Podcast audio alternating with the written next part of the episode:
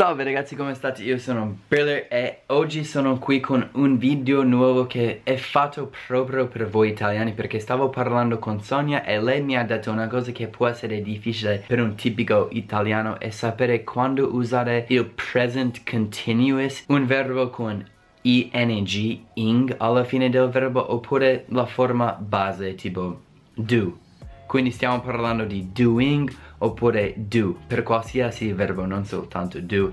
E comunque ragazzi adesso possiamo fare una specie di non quiz ma un po' di esempi per iniziare a capire quando dovete usare o present continuous oppure la forma base. Quindi iniziamo con qualche esempio. Ad esempio quando diciamo keep più un verbo bisogna fare il present continuous.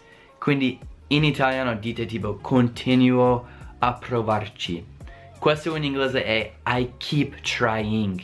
Non potete dire I keep to try. Ogni singola volta che c'è keep come verbo prima di un verbo è keep più present continuous, keep più verbo ing. I keep eating, I keep doing, she keeps going, they keep looking, eccetera. Quindi sarà sempre più ing. Allora ragazzi, parliamo di start più un verbo. Questo l'ho visto tantissime volte che ha causato un problema o un errore per un italiano quando dicono tipo I start to run oppure I start to study.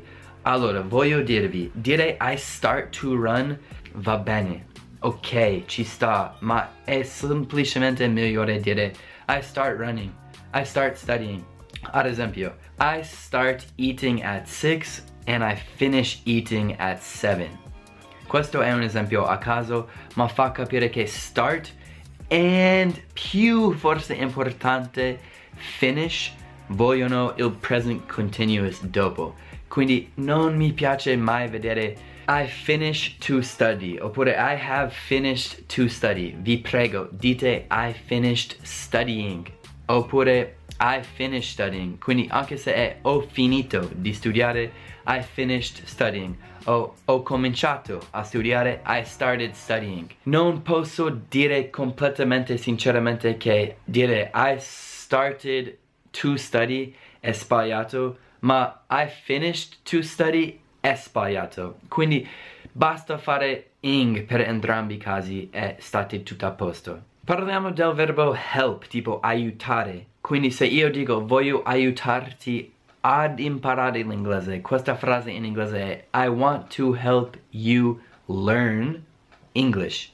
Quindi il primo esempio con la forma base è giusto. Quindi ragazzi, help più verbo e forma base e non si dice I want to help you to studying oppure I want to help you studying. I want to help you study. Forma base, niente ing. Allora ragazzi, poi c'è un'altra cosa di cui voglio parlare, tipo prima di uscire. Prima di uscire in inglese si dice before going out, oppure before going. Oppure dopo aver mangiato in inglese si dice after eating, con present continuous. Quindi before e after e tutti quei avverbi del genere ci vuole il present continuous. Un altro esempio a caso make someone fare una cosa. Tipo lui mi ha fatto fare una torta per tutti. Questa frase in inglese è he made me cook oppure bake a cake for everyone quindi quando è make qualcuno fare qualcosa è forma base. Un altro esempio di questo è lui me l'ha fatto leggere. Questo in inglese è he made me read it non he made me to read it oppure he made me reading it. È semplicemente lui. He made me read it.